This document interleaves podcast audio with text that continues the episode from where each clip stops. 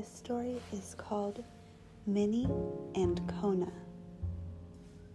Once upon a time, there was a miniature horse, which is like a regular full size horse but shrunk down really small. So you might think, oh, that's a pony, but no. Miniature horses are fully grown but stay small. They're very cute and they're usually very sweet. And this miniature horse's name was Minnie because she was so small. And she lived on a farm that was beautiful. There was lots and lots of room for her to run. And she had such a great time exploring the fields and eating fresh apples, but she really wished for a friend. And there were other horses on the farm, but they were all really big. And they kind of scared her a little. She couldn't keep up with them when they were running. She was always worried she would get stepped on. And she kind of felt, felt left out a lot when they would talk together and whinny and play. Do you ever feel left out?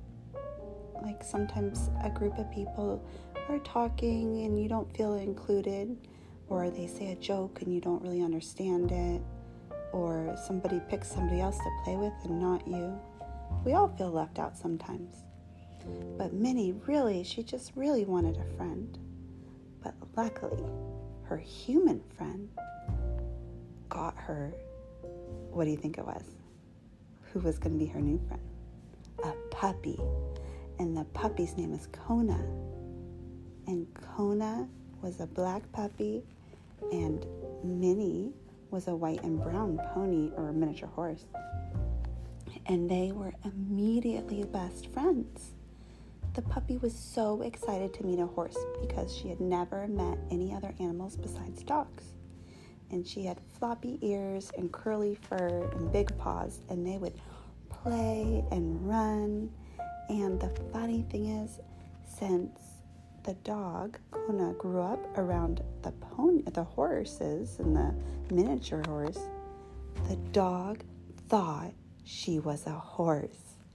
And so it was crazy. Sometimes Kona would make these sounds, these little sounds, and it was almost like a horse was making a sound.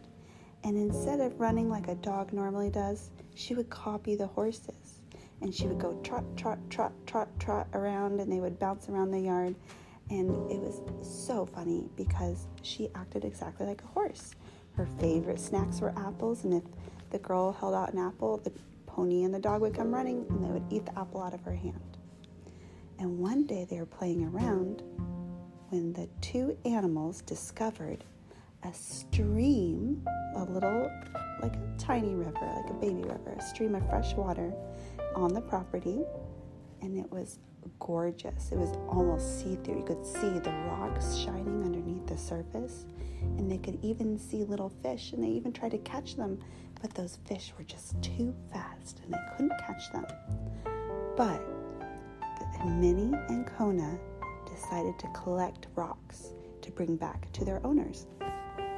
Have you ever collected rocks anywhere? Yeah, I like to pick up rocks and sea glass and shells on the beach or maybe pretty rocks if you're out on a trail. But sometimes, if you've ever seen rocks underwater, they look extra pretty. They look almost shiny and sparkly and sometimes even cooler when they're underwater. Anyway, the horse and the dog carefully collected rocks, and it's kind of hard for them to pick them up since they don't have hands. But Minnie would go nay and kind of buck her head and show Kona where she wanted her to look and where she wanted the rock to come from. And Kona had a really good skill. She could gently, gently, gently bite the rock without biting too hard so it didn't hurt her teeth. But she would gently bite it and lift it up and then set it on the land. And when they had all that they could get, they brought them back to the girl and they made a little pile. And she was delighted. She said, These are the prettiest rocks. And the girl thought, You know what? What we could do today? And the horse looked at her and the puppy looked at her she said, We're going to paint rocks. Have you ever painted rocks? It's really fun to do, especially if you have some bigger rocks and some paint that doesn't wash off too easy. So the three of them painted rocks. And the horse and the dog had the paintbrush in their mouths to hold it to paint. And the girl painted too. And then Kona had the idea of making a little paw print. So she stuck her paw all the way in the paint and used her paw to make a little paw print. And the girl giggled and thought, that's a good idea. So she dipped her hand in the paint and made a handprint. And then the horse didn't want to be left out. So Minnie stuck her hoof in the paint and then made a hoof print. And soon they were making the coolest designs and all of the colors. And then Kona thought it'd be really funny. She dipped her ears in the paint and shook her head. Paint splattered everywhere. They were all soon covered in paint, but they were having so much fun spraying the paint on each other and kind of playing around and jumping around. And then they washed off in the stream and they were all tidied up, but the rocks still were covered in paint. But because of the way they were jumping around and splashing paint around, it was the coolest design ever. It was like rainbow paint explosions and little handprints and paw prints and footprints. And they were the coolest rocks ever. And you know what they decided to do? They decided to sell them and make a rock stand.